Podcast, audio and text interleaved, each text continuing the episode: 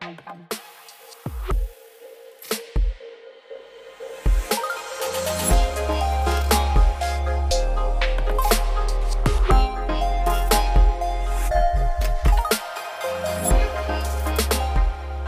Hello, and welcome to another episode of What We Talk About When We Talk About Tech. I'm Rich, and I'm here with Jennifer as always. And this week we're speaking to Austin Gunter, who leads marketing at Shoreline. Austin, how are you? Welcome to the show. Hey, Richard, Jennifer, thanks for having me on. I'm uh, I'm doing great. Things are things are warming up in the world where I am, and, and the vaccine is rolling out. So lots of stuff to be grateful for. I love that this year we are definitely setting in 2021. We're setting small goals for enjoyment and finding more joy in life. I think that whenever whenever things in life are like taken away from you, it's a really great opportunity to um, to, to look at what you do have and be thankful and and reassess what's actually important in your life. And I, and I think we've all gotten an opportunity to do that for the last 12 months now. Yeah, uh, maybe the best place to start off is just for you to give us an introduction to who you are and like what you're doing at the moment at Shoreline. Cool. Yeah. So, so my name is Austin, and I help developer tools, DevOps companies roll out go to market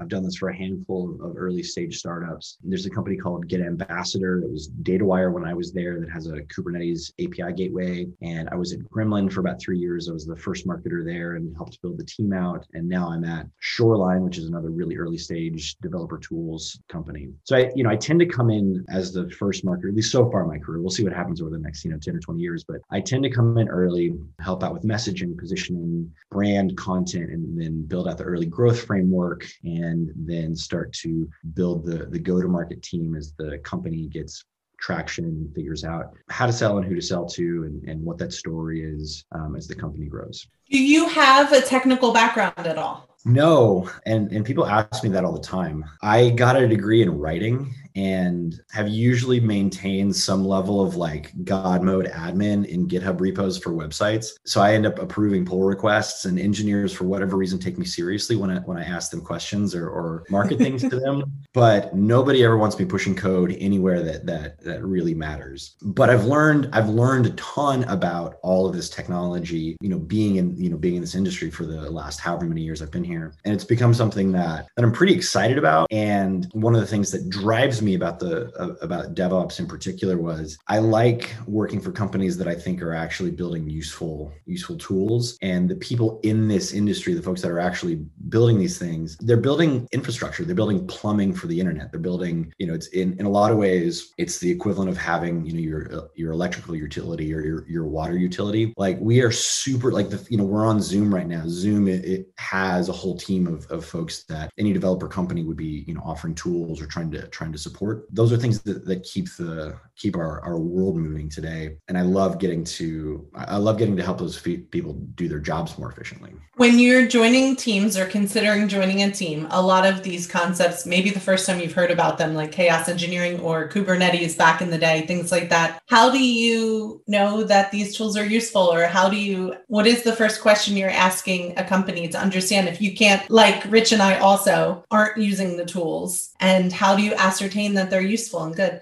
Yeah. So the, I mean, the pattern has been so far is, is I look at the people in the company and, and I look at the, I look at the technology second. And I feel like, I feel like I've done a relatively decent job of getting connected and getting to know founders who have solved these really important, but really challenging problems. I like, I mean, the last two companies are like, you know, Gremlin was, was Amazon and Netflix and, and the founder of Shoreline was, he was, he was a VP of engineering at uh, managing a lot of Amazon's databases for seven or eight years, something like that. So, I mean, part of it is you can, you can look at the work that people have done and and and validate that those are those are real problems. Now, of course, the caveat with that is, you know, just because Amazon has a problem doesn't mean everybody else is going to have a problem because there's only one Amazon, and that's that's part of what makes the game really fun at the early stage. Is you know you're working across the entire company, and and it's a small company, but you're working with you know the engineering team, and the product team to figure out where this problem fits in with the overall DevOps ecosystem. And the way that I've started thinking about this, and I don't know if it's the right way, but I've started thinking about the, this whole world this way is your FANG companies, your Amazons and Googles and Netflixes and, and you know now Stripe and Slack. They're sort of like pushing the limits of what's possible in order to solve all these cutting edge problems. And then you have to look at the everybody else in the industry, like sort of figuring out how to catch up with these things. And they're solving problems as they emerge inside of their organizations. And so from like a, a go-to-market marketing perspective, one of the bets that I'm always taking whenever I join a company is that I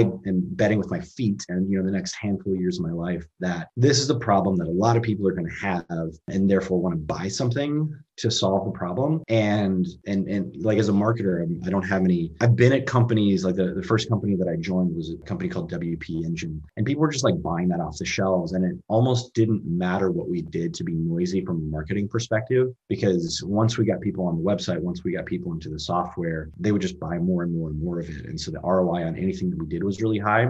And as a marketer you sort of have to always take that stuff with a grain of salt because it everything comes down to the engineering and product work that got built and then marketing is designed to, to support all that. But you know devops makes that really interesting because it's constantly evolving the market's constantly evolving the problems that people have are evolving. So you got you got to figure out something that people actually need in this space. That leads me nicely on to shoreline. And so i don't think you've been there that long but I want to ask you how long you've been there now and what attracted you to the company, given kind of everything you've just been saying. Yeah, it's a really good question. I always try and sort of like build on the experience that I've had at, you know, like at the at the previous company. Shoreline works to help automate a lot of what I think people are calling day two operations inside of their inside of their systems. So like monitoring, maintenance, and troubleshooting work that is just getting more complex as we go from like VMs into containerized and then serverless workloads. There's a ton of really amazing automation that's happening inside of GitOps and inside of Kubernetes, but those don't solve every maintenance issue that could cause an outage or causes toil for the operational team. Things like resizing disks or working with your databases or, or rotating your security certificates. There's a lot of that work that's still done manually, doesn't get fixed with a configuration change or just bouncing a container in Kubernetes. And Shoreline has a product that both automates a bunch of that work away from an operational team in a really safe safe um, and secure way. And then, as well as part of our tool suite, we also have what I think is like a modern day debugging and troubleshooting system. And we can get into that, but but troubleshooting across these distributed systems, we're using tools that are you know 20 years old to to do that really complex work. So that's what Shoreline does. And I joined as much as anything because um, I got excited about the problem based on what I had seen at Gremlin and what I'd seen at, at DataWire, Get Ambassador. And I started spending time with the CEO and founder. His name's Anurag. And, you know, I said that, you know, people are really important to me. And he he's building a company that with a like he has a very high EQ and he's just an incredibly thoughtful human being that came across in the interview process. Um, there were a lot of other people who joined the company purely to work with with him. And, I, and as much as anything, I knew it was an opportunity to to work with somebody that I considered an amazing executive and, and multi found multi company founder and, and leader joining this company at quite an early stage, you sort of talked about kind of how you approach these quite new topics and new concepts. Could you sort of talk us through your process when you joined about kind of learning about the company, finding out about the challenges they were trying to solve? Like, how did you actually practically go about that? I wish I had a really formal answer for you, but the way that I, I tend to work is I just I, I, immerse myself as much as possible. So I started over the holidays and, and took a little bit of a break to, to be with family, but was actually spending my mornings working with our CTO so that he could show me the product and, and talk me through the problem space and, and reading the documentation. You know, anytime there's something complex that you know you're not familiar with or you're not working with in, in your day to day, the the only way that I know how to do it is just kind of jump in and start experimenting or start learning things, or in my case, start writing about it. And, you know, I, I would take what I had learned, write about it with an attempt at producing a content strategy or the, or the blog post or, or the homepage messaging, which we're still totally iterate, iterating on right now. And just trying to be wrong as quickly as possible and, and learning that way. And in the past six weeks, I've been spending an exceptional, exceptional amount of time talking with potential customers or prospects and just getting on a call with them. And, you know, like I think a lot of this stuff with, with startups and with tech tech anyways is like understand your customer have empathy for your customer. So i don't know if this is new but it's a lesson that, that i keep learning over and over again which is walk into a conversation asking for feedback asking for people's perspective understanding their problems and then go back make revisions to your assumptions to your hypotheses and then rinse and repeat on your way to finding you know messaging that works finding the the marketing tactics that work and finding you know product market fit and the whole company's um, having a great time like connecting with customers. Like we're in you know we're installed in our in our first handful of, of beta customers right now and they're using the product and, and giving us feedback um, and we're getting to learn from them right now. That's interesting because what you're describing is also kind of the same pathway as chaos engineering of hypothesizing, testing, reviewing, and then doing again. So it's rubbed off on you. Those creatures that are afraid of water at Gremlin. So you said hashtag keyword go to market quite a bit. What is go to market? And what you're describing a lot is sales processes too. So I'm super intrigued. Yeah. How about you define for our listeners what it is and what it is to you? Yeah. I mean, so I do marketing, right? But marketing is a part of a, of a much wider picture about how a company brings itself to market and commercializes its technology. So, you know, like I tend to think about it from the perspective of like whatever stage the company's at, like seed stage, A round, B round, C round you know like seed to a round you're figuring out product market fit. And so the, the parts of your go to market that matter are what messaging is resonating what are the problems that you're solving what are the use cases which features do you prioritize? And you know you want rapid customer feedback and iteration. The you you the things that you're optimizing for are, are learning and exposure to you to the right user rather than revenue and then once you start being able to ask the question hey would you buy this for you know however much money your enterprise software contract is is worth, then you can start operationalizing the marketing and sales mm-hmm. process. And then I think about that in terms of starting at the top of the funnel with, you know, awareness branding, PR, content strategy. The model that I learned around content strategy and product marketing is always like, you know, you start off as close as possible to the jobs to be done that your users have. So for for Shoreline, um, we're we're learning what those are right now, but we're thinking about automating run run books, automating disk resizing, automating security certificate, certificate rotation, and things like that. But I think you know, obviously, we're still learning about those. At you know, at Gremlin, the jobs to be done. Like if people were searching for Chaos Monkey, then you know, we knew that they were looking for reliability work. They were looking for those for those things anytime that you can identify the things that people are searching for right before they're trying to solve a specific problem, you're as close to pain as possible. You're as close to somebody wanting either an open source tool or to pay money for something. And so um, that means you're getting folks who are experiencing the problem that you're trying to solve, and you can then get them into the funnel relatively quickly. So, so you start at the top of the funnel, and then from there, you figure out how to hand off the best type of lead to your sales team, which is why everybody talks about MQL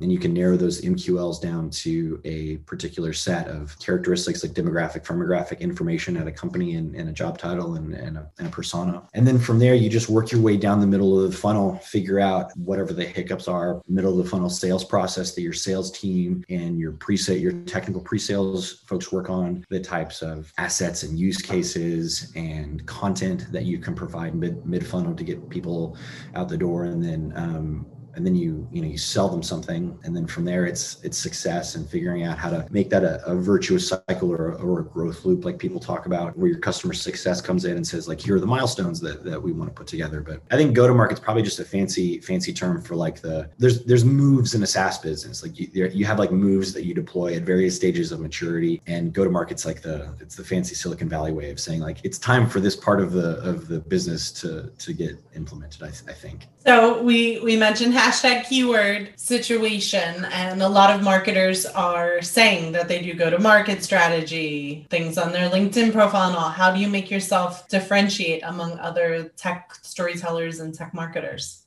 What's funny about this somebody asked me how shoreline found me because a recruiter reached out to me and i laughed about it because because my like my you know you, you look at people's track record and you're like okay well this person has this track record therefore i you know they're a known quantity and i can trust them to do this right? My track record looks like the first marketer in the door at a devops you know seed series a company and so for better for worse that's sort of the that's that's how i've if, if you look at my profile on linkedin like that's what you're going to see and the the recruiter that that brought me over to shoreline she and i are working really closely together because we're hiring a bunch of folks across the company right now. And um, and I was asking her about it. And she was like, "Oh, you have first marketing hire like in one or two of your job descriptions on LinkedIn. And so so automatically you were just sort of in the funnel. And I was like, okay, great. So I don't know that there's like a I don't know there's like any tactics for that. I think it's like figuring out I, I just think anybody like if, if I was if I was trying to give somebody advice or somebody was asking me for advice, I would say, you know, what do you want? Not what do you want the next job to be, but what do you want the next job to get you? You know, so what's like, what do you want two jobs from now? And then okay, you want those things. So the next job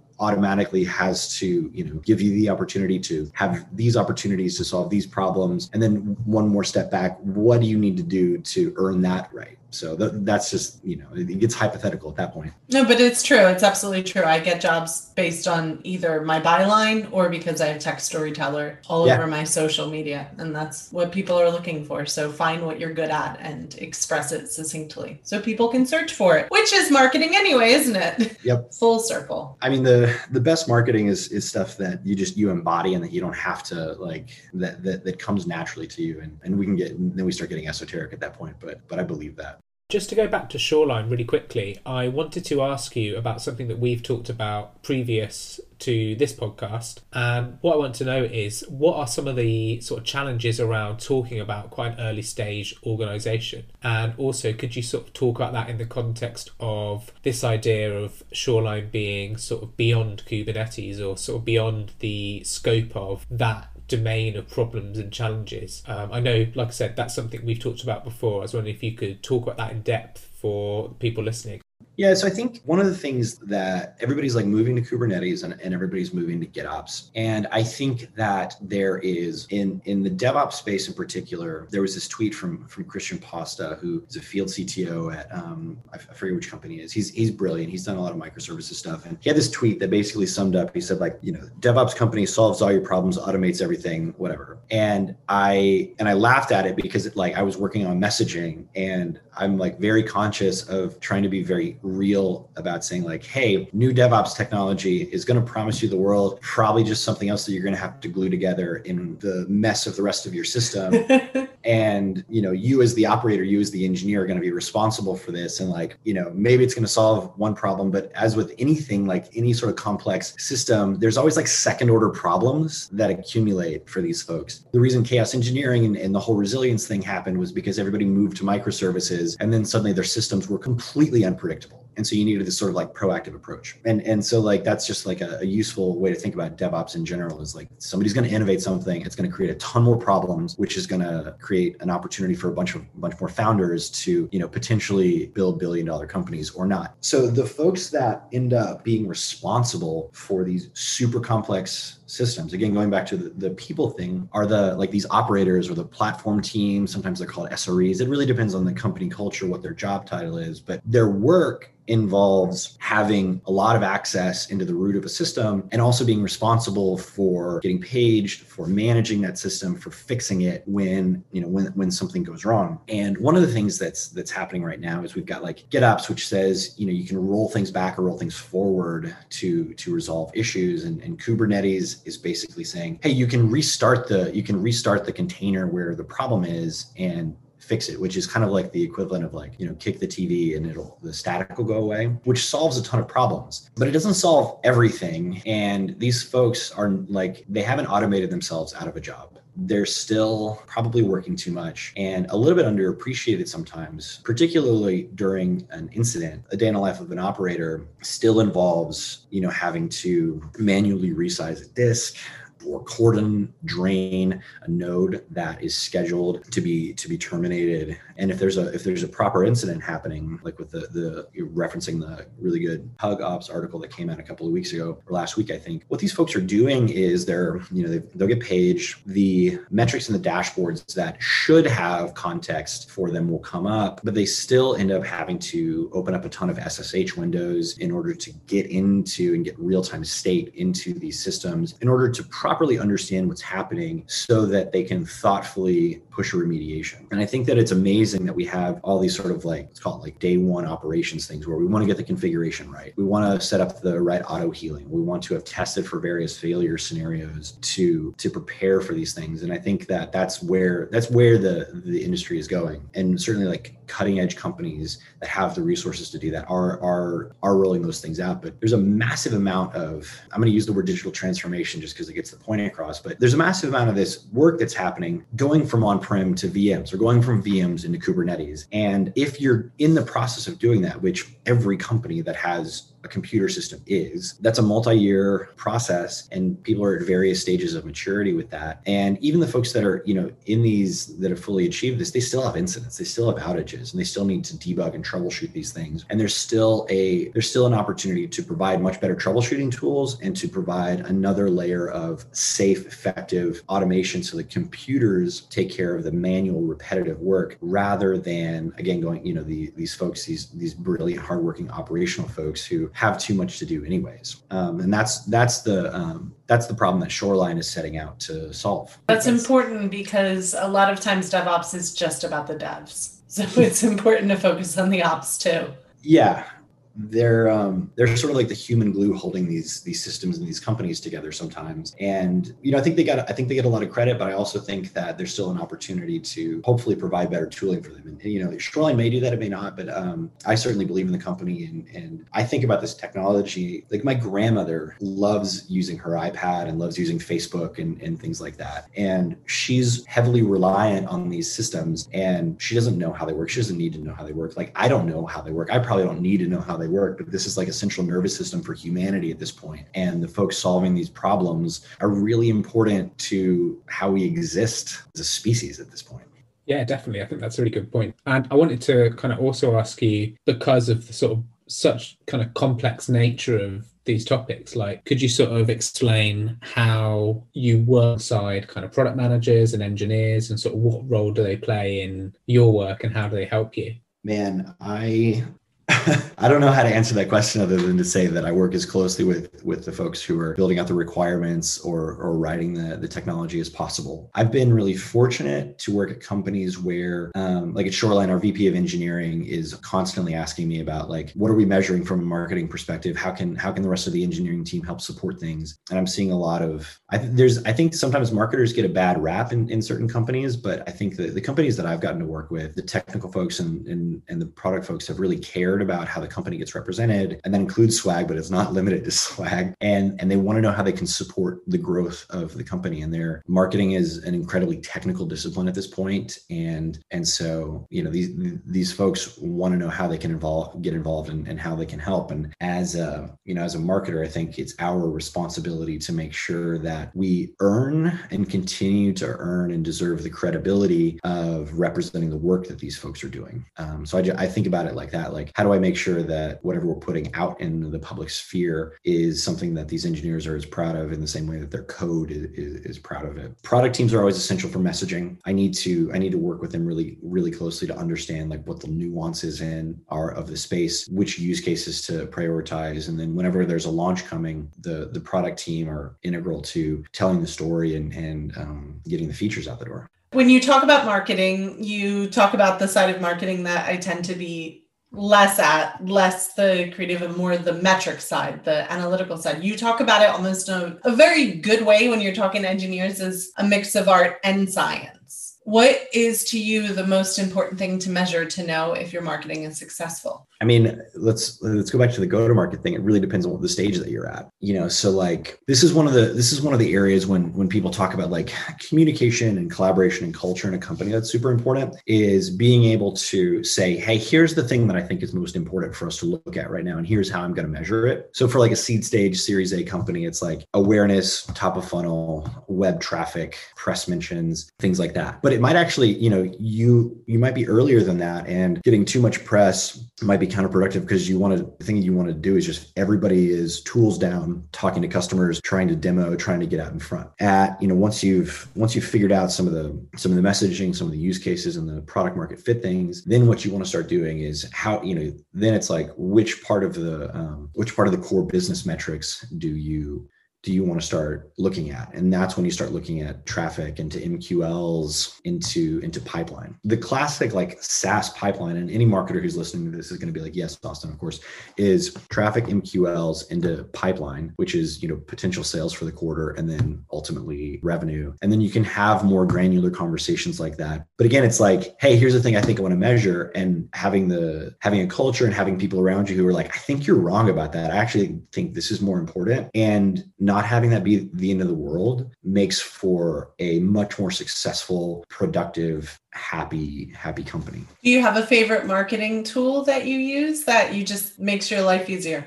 The first thing that I always get is is Ahrefs for keyword volume and content strategy. That's literally the first thing that I that I that I've got. And then I love HubSpot. Um, I haven't used HubSpot in a few years, but I, I we've got it at, at, Shoreline, and you know it's not as customizable as Marketo, but man, can you get a lot out of it for very little upkeep and very little maintenance. And so it I can spend more time on on strategic things rather than than configuration things, which makes my which you know makes my life much happier. And then um, I'm also excited about there's this. I worked at a WordPress company earlier, early in my career, and so I tend to like pay attention to the world of like CMSs and stuff. So I'm excited about this company called Sanity that is a new. It's a it's a really really cool, very modular, flexible CMS that's starting to blow up right now. I'm not using it right now, but but I know some people who work there, and they're in particular the way that they're doing structured content with the database makes the CMS exceptionally scalable. So those are those are my those are my three shills for other people's companies.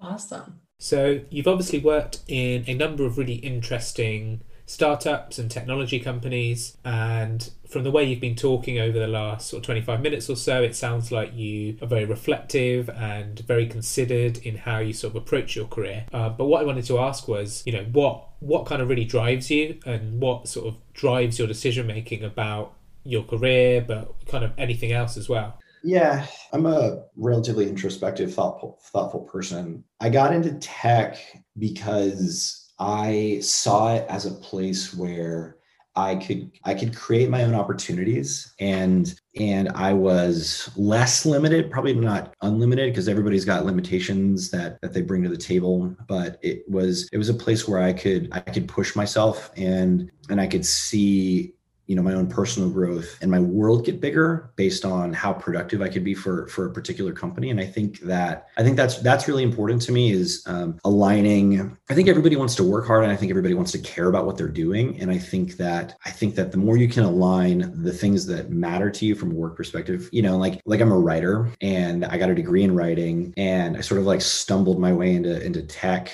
really early on. And so I, what I was able to do is I was able to say like, well, let me figure out how to take the, the writing that I do and turn it into a, a useful skill for, for tech companies. And that's where like product marketing and, and the go-to-market stuff has come from. And I remember really early on in my 20s going, you know, it would be cool. It would be cool if I could help other people tell their stories. And that's kind of what marketing for founders, eh, you know, marketing an early stage company is you get to work really close to the founder who has a baby that they're trying to bring into the world. You know, they've got a vision and your job is to help them realize that. I get a lot out of that. I get a lot out of just kind of like being helpful or taking care of other people. I'm um I'm trying to think what else. Um I'm a I'm a pretty big meditator and so I've I started meditating when I was 16 years old and things like that that help me understand myself better, help me to be a more self-aware, kind, effective human being are things that that I care a lot about and I and I say that as somebody who has done a lot of work in that area and surely has a lot more work to do so I'm not trying to like, you know, come down from the top of a mountain like I'm, I'm I'm definitely a work in progress, but I tend to always just be like looking at uh, what area of my life can I shave a couple of rough edges off in order to hopefully be a little bit less painful to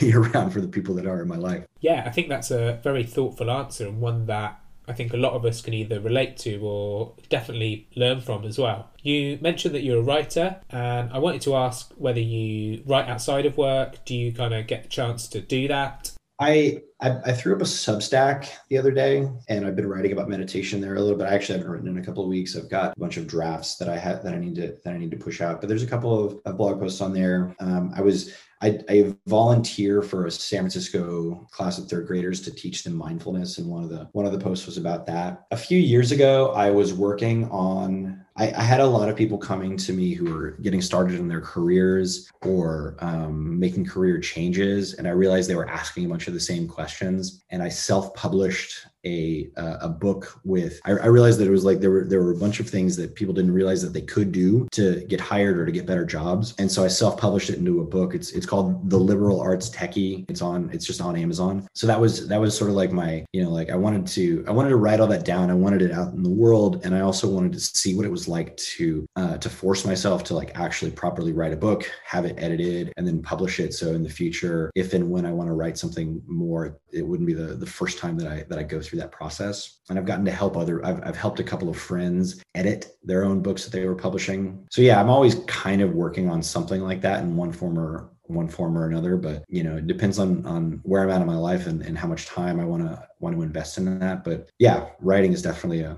a, a big part of of who i am you made the point earlier i think storytelling is a really important part of technology especially sort of for early stage companies you know it's not a flippant thing. It's a kind of integral thing to like you say kind of getting your your thing out in the world delivering your your vision. Like without that story it's it's really hard to to kind of make an impact, right? Like the best product isn't going to cut through if you don't have a good story. I, I, mean, yeah, and I think that's you know you know that really really well with the the you know you both actually with the stories that that, that you help other tech companies tell or or that you tell about other tech companies. So it's it's cool to be able to kind of chat with you both about it. In my day to day, I don't talk to a lot of people who call themselves writers, and so it's always good to be able to swap stories and talk about scar tissue. I'm finding that also I don't I'm glad Rich invited me to do this experiment with him, this podcast, uh, because I don't actually talk to a lot of people that do the same thing as me. And anybody that doesn't do the same thing as us don't really know what we do, including my partner. it's kind of a foreign, we're foreign language translators. It's just we're translating a different language. How do you explain it to your partner? I mean, he should know by now, is how I explain it. Like, you should know by now, but, uh, I listen to people, I do tech journalism, whether it's writing or marketing, or I translate the benefits. But I, I, probably don't explain it to him well, but I had to explain it to a bunch of middle schoolers, like 100 middle, middle schoolers in Seattle yesterday for like a job fair thingy that I was asked to be on. And they were confused too. So if I can't get a 13 year old to understand it, it's probably not the level I'm talking at. But I think it's about asking the right questions writing or translating what people are saying into a layperson's way and then it could be on any medium. It could be on social media. It could be on their website. It could be on a podcast right? It's a little i think people are more afraid not of the storytelling but the tech side of it and they close down from there. Yeah definitely. And, and i think as well another thing is that only very recently has it become more obvious what or kind of it started to matter more than maybe it was apparent, say, 10 years ago. Um, I think the kind of change in the industry, the relationship with the, like politics and society are more obvious. So yeah, that kind of knowledge and understanding is is kind of more and more important. So I think people are sort of more alive to how how these stories matter and why telling them is important. Yeah, and ho- hopefully this podcast can like play a part in that. One of the things that, that, that was that was really beating in my head in my undergrad was that you know words are meaning and we whenever we like whenever we talk or whenever we think we're sort of like creating meaning and like words are really really powerful and I remember uh, one of the things that I've sort of like, you know, had to like self correct on was when I graduated, I was like, oh, I don't want to be a writer because I don't want to be poor. And that was why I got into tech. But it's not untrue. it's not untrue. you know, so I'm, I'm a marketer instead of a, a, writer for for you know for pay anymore, and I'm probably a better writer than I am a marketer. But yeah, I think the marketing industry is definitely one place where a lot of writers have found themselves and sort of been able to build a career, I guess. Um, but anyway, that's probably a good place to wrap up. Um, but before we go, um, Austin, have you got anything to promote, and where can people find you online as well? Yeah, I think that um, yeah, you can find me on Twitter. I'm at Austin Gunter my substack is linked off of that if you want to you know if, if, you're looking for a career transition or know somebody that is my book, The Liberal Arts Techie, is a it's a pretty good resource for that. Cool. And other than that, you know, I'm at I'm at Shoreline, um, so it's it's Shoreline.io, and um, if what I talked about earlier is resonating with you, then definitely reach out and uh, we'll hop on a call and learn more about what you're building, what problems you have, and and we'll see if we can build out a use case for you or give you a demo or help you in any way. Great. Thank you for joining us, Austin. It was a real pleasure. Anyway, that's all for this week. Thank you for listening to this episode. And yeah, we'll be back next week with another episode and another guest. In the meantime, remember to follow us on Twitter. You can follow us at underscore talk about tech and you can visit our website as well where you can find all of our other episodes. Yeah so please do check out any earlier ones if you haven't already. Um, our website is talk about tech podcast. There are also links there where you will be able to subscribe on apple podcasts google podcasts. You can also listen on spotify. So wherever you like to listen to podcasts you can follow me as well on twitter if you would like to. I am at rich g gould. And you can also follow jennifer who is at jk riggins um, yeah, we'd always like more followers. So yeah, please do get in touch. And if you have any feedback or you just like to talk about the episodes, yeah, we're more than happy to chat to you. Anyway, thanks for listening, and we'll see you next week. Thank you so much.